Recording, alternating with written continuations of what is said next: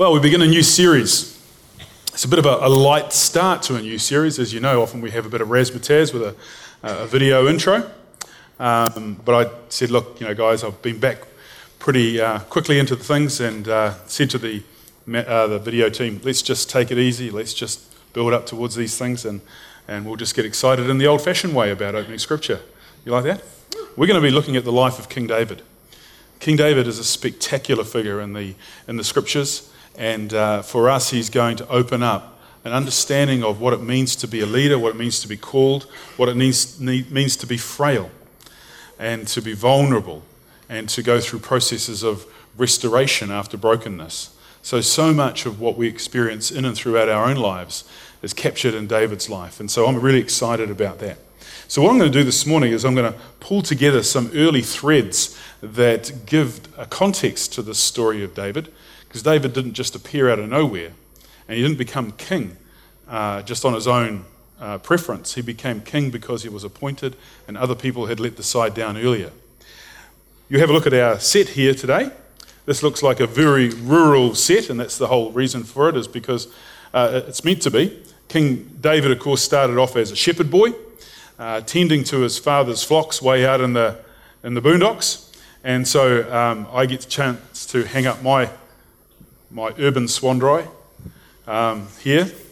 Why? Because um, I term in pastoral work, and so I get to, uh, I get to uh, hang up my swanndri. Two farmers, uh, two Kiwi farmers were having a chat to one another. One uh, farmed sheep down the South Island, the other one was in Waikato doing dairy. And uh, the South Island guy said to the Waikato farmer, he said, how, how big is your farm? And he goes, oh, about 200 hectares. He goes, hmm, oh, really? He says, you know, he says, my sheep farm, he says, I, I get out of bed in the morning and I start up the truck and it takes me all day to get to the other boundary of my farm. The Waikato farmer looked at him and goes, I had a truck like that once.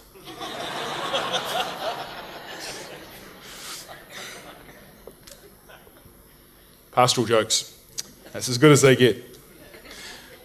Let's go back and, like I say, pull some of these threads together in the story that bring us to the scriptures we're going to look at this morning in 1 Samuel. Uh, we've got a period of time when things are changing in Israel. The last of the prophet leaders are seen, and they're not doing as well as they could. Eli, who raised the next prophet Samuel, had some rotten sons.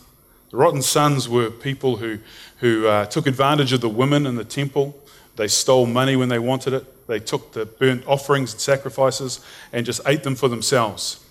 And so when Samuel was raised up, God rejected Eli's sons and said, Samuel, you're going to now be the new prophet and priest and judge to Israel. So that was fine. Samuel did a great job. But in 1 Samuel chapter 8, we find that Samuel didn't do a very good job of raising his sons. They too copied what Eli's sons did. So you can tell that Eli and Samuel should have both gone to a parenting with confidence course because, in spite of their success on the outside, their family life was rubbish. Uh, they both didn't have the ability to pass on the mantle of leadership to the next generation. And so, when the people of Israel looked at Samuel, they saw a great leader. When they saw his sons, they said, we don't want these people leading us. What we want is a king, a king just like the other nations around us. And Samuel said, Look, if, you, if you're really going to go for that, it's going to end up with trouble. He says, he's going to, The king is going to make your sons part of his army, he's going to make your daughters part of his harem. He's going to demand taxes from you. He's going to, etc., etc., and just builds this picture of how woeful this nation would be if they end up having a king. And the people said, No, no, no, no, no, but we want a king anyway, because we want to be like the other nations. And so God said, Give them what they want, give them a king. And so the first king that's appointed is a guy called Saul, and he's from the township of Bethlehem. He was a Benjamite from that town, and he was literally head and shoulders above everybody else. He was a tall, ruddy figure. That's the term they use in the, in the King James, a ruddy figure. In other words, he had great looks, tall, head and shoulders above the rest. And the Lord said to Samuel, He said, I want you to appoint him as king. And so he does. He appoints him as king. And for about 10 years, Saul does a good job. He rallies the people to himself, they defend their borders, and then one particular occasion, uh, God told them to go and address the Amalekite problem on their border. The Amalekites were giving them grief, so God said, Go down there, destroy everything, their crops, kill all of their animals. And so what happens? Saul takes the army down there. There's a rout, in other words, a nice way for saying a complete annihilation. And they did everything that God told them, except they took some of the choice animals, the, the cows and the sheep, and they brought them back to their own country. Now, what happens is Samuel the prophet goes down there and he says to Saul the king, he goes, Sounds like it was a good battle down there. And He says that um, I can hear something. Can you hear that? I can hear sheep baying and cows mooing. What's going on? Because God told you to destroy everything and don't bring anything back. And you can see uh, Saul there sort of kicking the stones around, going, uh, Well, um, we decided to bring the best back so that we can make a, saf- a sacrifice to God, an offering to God. And he said, No, no. God said, Leave everything behind, destroy it all, come back. And so this becomes the crossover moment. This becomes the crossover moment when Saul, in his arrogance, has now decided that he knows what is best. And so God chooses to reject him. And he uses these words and he tells the prophet Samuel to tell Saul this. These are the words. But Samuel replied, Does the Lord delight in burnt offerings and sacrifices as much as in obeying the Lord? To obey is better than sacrifice, and to heed is better than the fat of rams. For rebellion is like the sin of divination, and arrogance like the evil of idolatry. Because you have rejected the word of the Lord, he has rejected you. He has rejected you. So here's the beginning of our story. We've got these threads coming together. Saul had been anointed, had been appointed, and yet he has failed. And so, what we're going to see over the next couple of chapters is the demise of Saul and the rise of David, the one who will become the king after Saul. And it's in this tension between the outgoing and the incoming that David learns his first lessons of how it is to be a leader, how it is to be a king. And so it's quite cool because in this tension, we find the lessons that God wants to teach us about leadership. Because so often, what we have to do, as we know, is to put ourselves in the place of these characters that we read about in Scripture and learn from their, uh, from their experiences. So let's have a look at uh, this first part of the Scripture that introduces to us the method by which Saul is going to be replaced by David. Until the day Samuel died, he did not go to see Saul again, though Samuel mourned for him. And the Lord regretted that he had made Saul king over Israel. The Lord said to Samuel, How long will you mourn for Saul, since I have rejected him as king over Israel? Fill your horn with oil and be on your way. I'm sending you to Jesse of Bethlehem. I have chosen one of his sons to be king. Now, there's a bit of tension in here straight away. You see, Saul, probably in his grief of now being rejected by God, is still living in Bethlehem. When we're talking about towns, we're not talking about big cities the size of this one. We're talking about big villages, really, in a place like Bethlehem. And so what happens is the priest, the prophet, and the judge, that is Samuel, is being told to squirrel his way back into Bethlehem and find the replacement from amongst those same people essentially Saul's people. So this really puts the acid on Saul, doesn't it? You know, it's all very well for the new king to be the guy on the other side of town, sorry, the other side of the country, not the other side of town. That's a real insult, isn't it? So what happens is uh, Samuel himself is also quite nervous about going back to Bethlehem because he knows that there could be trouble for him and the people who are with him. So let's, let's follow on.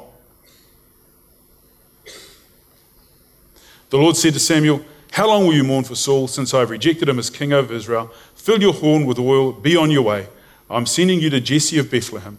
I have chosen one of his sons to be king. But Samuel said, How can I go? If Saul hears about it, he will kill me. The Lord said, Take a heifer with you and say, I have come to sacrifice to the Lord. Invite Jesse to the sacrifice, and I will show you what to do. You are to anoint for me the one I indicate. Samuel did what the Lord said. When he arrived at Bethlehem, the elders of the town trembled when they met him, and they asked, Do you come in peace? Samuel replied, Yes, in peace. I've come to sacrifice to the Lord. Consecrate yourselves and come to sacrifice with me. Then he consecrated Jesse and his sons and invited them to the sacrifice. When they arrived, Samuel saw Eliab and thought, Surely the Lord's anointed stands here before the Lord. But the Lord said to Samuel, Do not consider his appearance or his height, for I have rejected him. The Lord does not look at the things people look at. People look at the outward appearance, but the Lord looks at the heart.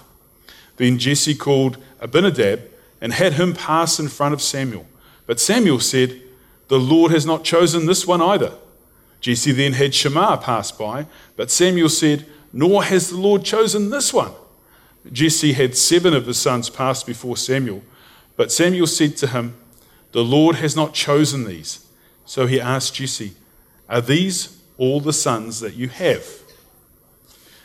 You can sort of see this thing happening, can't you? You've, you've got this prophet who knows that he has to hear from the Lord about one of Jesse's sons. Because Jesse does the right thing and he gets the oldest, the eldest. Oldest or eldest? The one born first. And he gets him to walk in front of the prophet. And you can sort of imagine him walking in going, you know, what do you do when you're advertising to be a king? I don't know, you know. How do you, how do you assure that you impress the judges? Well, the interesting thing about this little script is that for all of his spirituality, Samuel looks at this guy and goes, He looks like he'll do. He's tall and he's good looking. Hey, what, what do you want in a king? Tall and good looking. A little bit like Prince William, really. Hey, he's taller and better looking than his dad. Am I allowed to say that? Um, so, so he, you know, this is what we're looking for. The Lord then, then quickens him and says, No, we're not looking for somebody. We're not looking for looks. We're wanting to feel something here and see deep within the guy's heart as to what it is or whom it is. So Eliab goes by. No, it's not him. And the other brothers pass by. And there are seven brothers who pass by. And, and the Lord says no to either of them. And so this, this question of whom and how will God choose is not about the looks. It's not about being the firstborn or the secondborn, the eldest or the oldest. Uh, and so, therefore, the question that we are now asking ourselves in this setting is gosh, you know, it seems to me that God seems to be more interested on the inside than he is on the outside, which is good news for most of us. It's certainly good news for me. I haven't won any beauty contests in my life, and yet God will still choose as he chooses to choose you. And so we, we lean into this story because there's something really special about it. It's telling us about how God sees the heart. And we can't control how much hair we've got or the, the, the, the, the, the looks that we carry, but we can control the condition of the heart. So all of a sudden, God has created a level playing ground. Does that make sense to you? He's actually saying, I can choose you because of whom you are, not what you look like on the outside. And I like that because, you know, I'm not going to win any beauty contests. And uh, the simple truth is that when there's one winner, there's only one winner, so most of us won't. Simple as that. And as we get older, I've been to the rest homes, wrinkles win in the end. All right? So that's the way it is. Amen. Bring it on. God bless wrinkles. They show you've lived a great life. Eh? may your wrinkles turn upwards with a smile, crinkle at the eyes with a grin. You like that? Yeah, that's good. So, we're talking about young men, young, handsome men and these aren't the ones. And we know in today's society, success is all about what others think we are. You know, it's not about necessarily even about what we look like today, but if your Facebook makes you look like you've got this amazing, exciting life, and if you can get that best picture, that one that just occurs when the sun's right and you happen to smile the right way, looking out the corner of your eye with a little grin, and it captures you perfectly, that's the one that you put up because it's all about looking right, isn't it? Okay, some people you know on Facebook, you go, Really? That photo was taken 30 years ago. Come on. All right. So, success is all about what people think we are, and grooming the image is really a big part of what it is today. How many here are playing Pokemon Go as I talk? I just got a confession. Just a little, a little hand here just went straight up. right? Scotty, your son, what's his name? Noah. Good on you, Noah. Just caught you. Yeah. Pokemon Go is this new craze. Apparently, two, hold on, 4% of the people with Facebook or with something going on are playing it. So, yeah, there we go. Um, yeah, and so you can win friends by playing this imaginary game. Okay? By being really good at this imaginary game. So that's okay. It's all about what others think. That's the main thing. God, however, works the other way. God says, I'm going to surprise everybody. he says, God chose the foolish things of the world to shame the wise. God chose the weak things of the world to shame the strong. God chose the lowly things of the world and the despised things and the things that are not to nullify the things that are, so that no one may boast before him. So we get a feeling now for what's going to happen because God is going to choose the youngest of this family. Okay? Doesn't necessarily mean he's not the best looking, but certainly the youngest. So that he can say, I was the youngest in my family. I never learned any leadership skills by being the eldest brother. The most logical person in Jesse's family was Eliab, wasn't it? He would have learned to be king over his younger brothers. How many of you have learned to be king or queen over your younger brothers and sisters. Yeah, see? you learn all these skills, eh? you, you, you, know, you order them around, you then discipline them when they don't. Uh, okay, so you become the grumpy older brother. Great practice for being king. But for King David, sorry, not king yet, for David, you can imagine what it would have been like for him. His now disregarded brothers are sent out to the paddocks to go and find David. And he would have come running in. What's all this going on here? Is a party? Something going on I haven't been invited to? You know, he would have been sweating from the run, smelling like a sheep, and looking around like little brothers do, probably for the food. Yeah? And then this wizened old guy stands up and says, You're going to be the next king of Israel, and pours a liter of oil over his head. It's like, wow. That really changed the plans you had for the day. Really. Change your whole life. But one of the things that we're going to see about David is that David's heart was the thing that was of most interest to God. Somehow, and we're going to learn more about this, somehow out in that desert place with the sheep, David's heart was being molded by God. And for me, that's the exciting thing about this story, is that it doesn't matter really about the quality of your education, the quality of the, uh, the household that you were born to financially. Uh, it doesn't matter about your looks. It just says if your heart is in the right place, God can choose and use in ways that are uh, quite unusual and quite spectacular. And, uh, and this, is the, this is the scriptures that David would write later on as a psalmist. And I think it's important to pick up on some of these even early on in his life.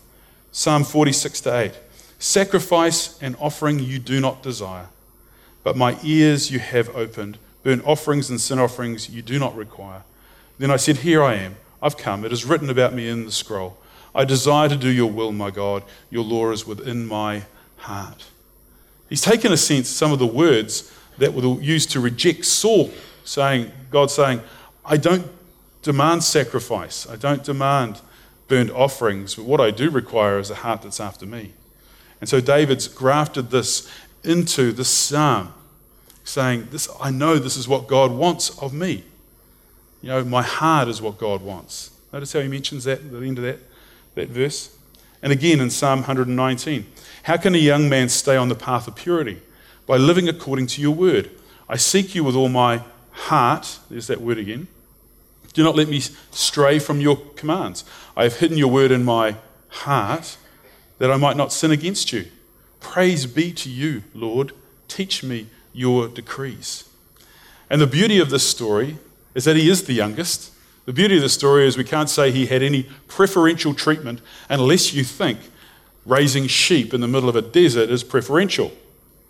But what King David did do was that he took advantage of the opportunity that he was given. You see, when you're out in the middle of nowhere, you can throw stones as far away as you like. There's no windows to smash if they had windows, no one to upset. So, David, wanting to tend the sheep, wanting to be a good protector of the sheep, I would imagine that he would have thrown hundreds of stones every day. Start off with, he would have hit the tree. Woohoo, I can hit the tree. You know, and maybe some months later he could hit the branch, then the twig, and then he could take the leaves off the tree at will. That's the skill that he had. And maybe it was a family member who felt sorry for him and gave him a harp, a little harp called a lyre, L Y R E. And maybe at night when he was in the sheep pen, sleeping with the sheep as the shepherds did, he played that musical instrument. And these two things are going to become significant in his life in the years to come. Two little simple things that he could do throw stones and play music. That's all he could do uh, when he was out there tending the sheep. But because he did these things well and he did them to honor God, these things became the very vehicle by which he became a great king. One of the great New Zealand stories is a story about this guy, the guy who should have been giving his advice to Eli and Samuel about parenting. Ian Grant and his wife Mary started a, a foundation called Parenting with Confidence, now called Parents Inc. It's based in Auckland. And Ian has been with the, the, the Youth for Christ setting for a long, long time. He's been a full time Christian worker and is probably a pretty well known public figure. When I was a youngster, and I'm talking in the 1970s, there was a program on our one television channel called The Herd. Now, I used to watch The Herd because it, immediately after there was big time wrestling on the mat. How many of you can remember on the mat? Okay, so you remember um, people like Samoa Joe, uh, Sivayafi Teo Gaga, uh, Abdullah the Butcher. see, how, see how impressionable I was? Yeah, yeah. But I also remember Ian Grant. He headed up this Christian t- TV program called The Herd. And his own testimony is this.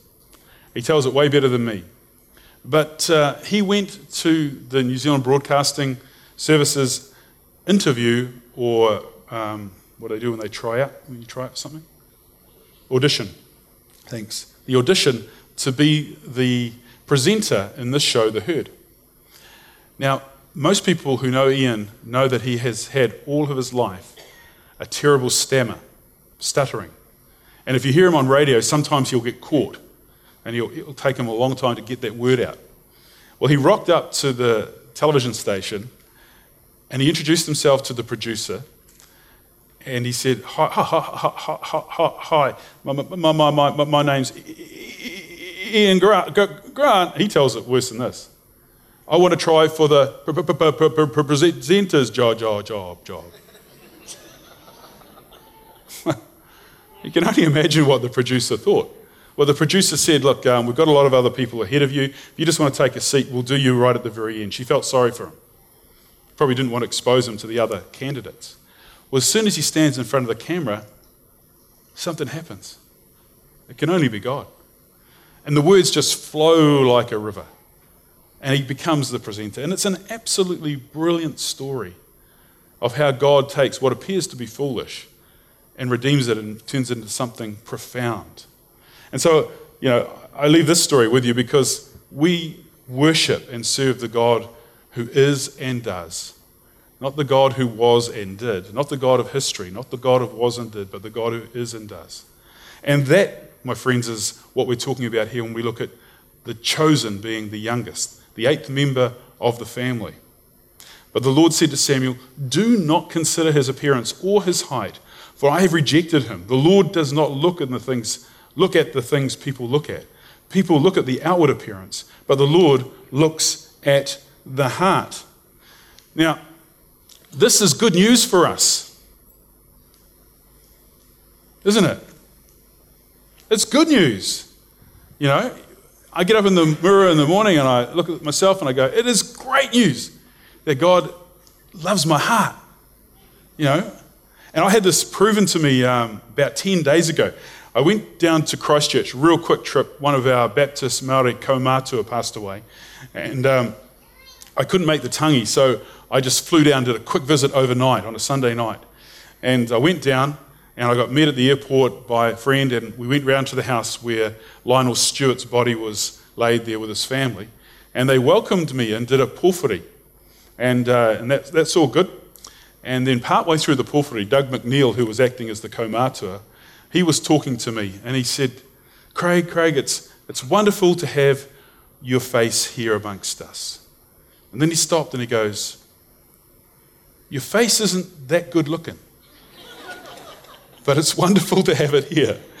I thought, I know my head is sort of like a fuzzy bowling ball, I know that, you know. Uh, but that was good news to me because I thought I've made a friend.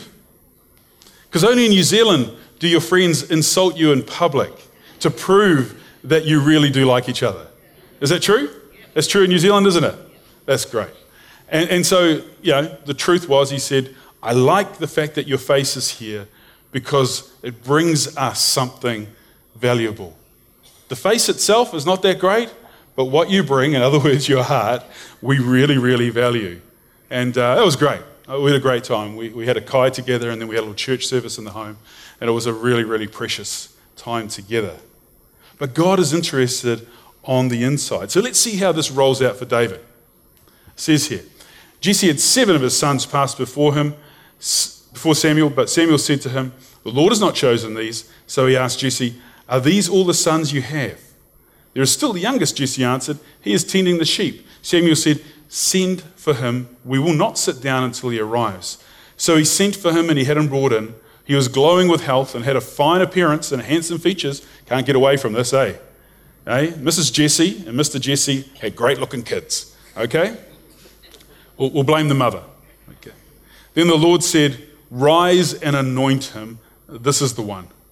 So Samuel took the horn of oil and anointed him in the presence of his brothers. And from that day on, the Spirit of the Lord came powerfully upon David.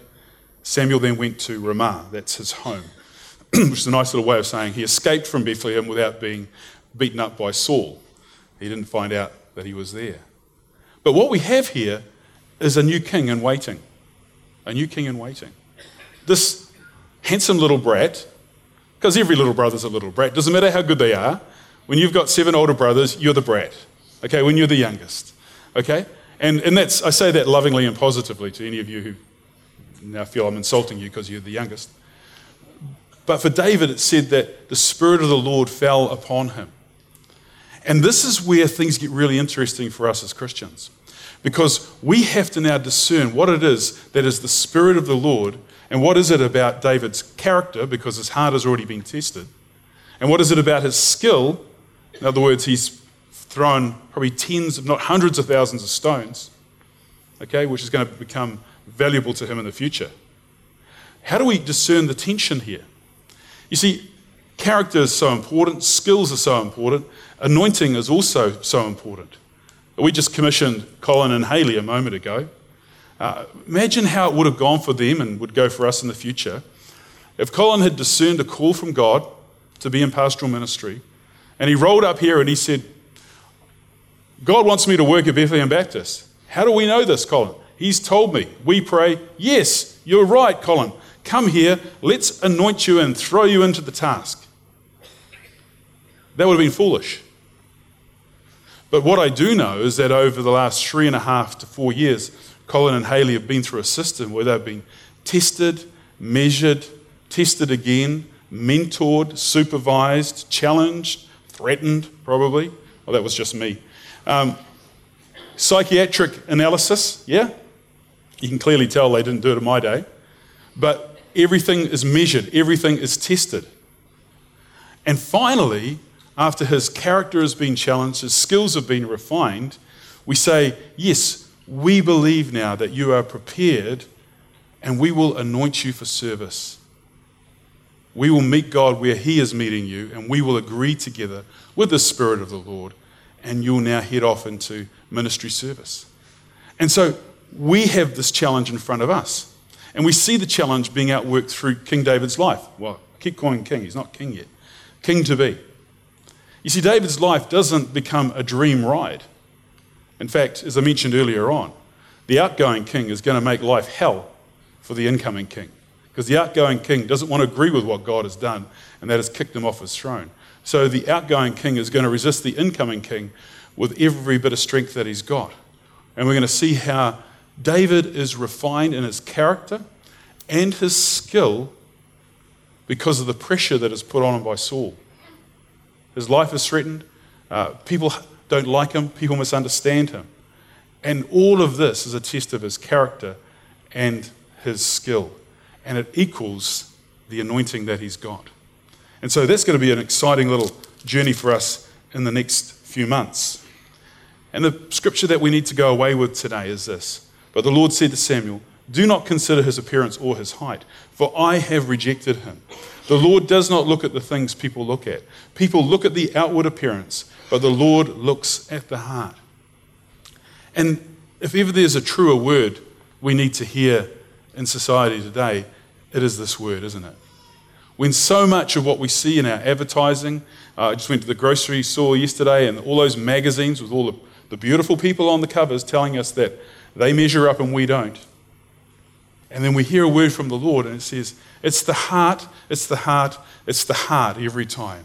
And even if you've got a face like a fuzzy bowling ball, it doesn't matter. Because God is interested in the heart. And the heart is something that you can allow God to work on. Your physical features are largely defined. Keep yourself healthy, keep yourself fit, all those good things. But by and large, we get to work with God together in this area of character and skill that gives us more room for God to use us in ways that we would never have thought possible.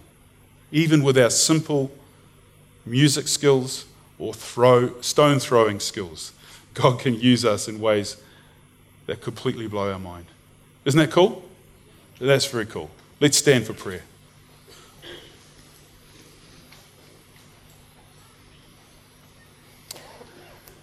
Father, we often wrestle with the question do you call the anointed or do you anoint the called? And for us, we see in King David this simultaneous process where character is going to be developed, and that would allow his character to be equal to the call and the anointing that is upon his life.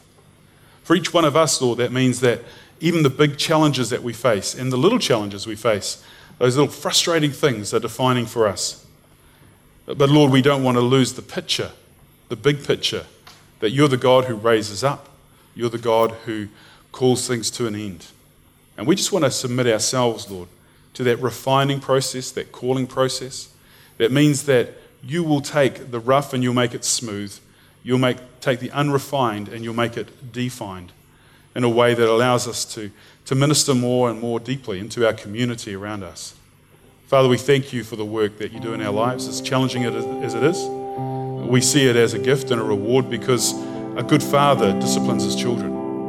And we thank you for that discipline process. And we thank you for the calling process that work hand in hand. God, we, we're excited about this series looking at David's life because we're going to see so much humanity in there. We're going to wonder where you are at times. But then we're reminded that often in our week, we see so much of our own selves there, we wonder where you are too. So, God, we thank you for your word. We thank you that it builds us up and encourages us and strengthens us for our day to day walk with you. So we look forward to this and we celebrate it in Jesus' name. And everybody said, Amen.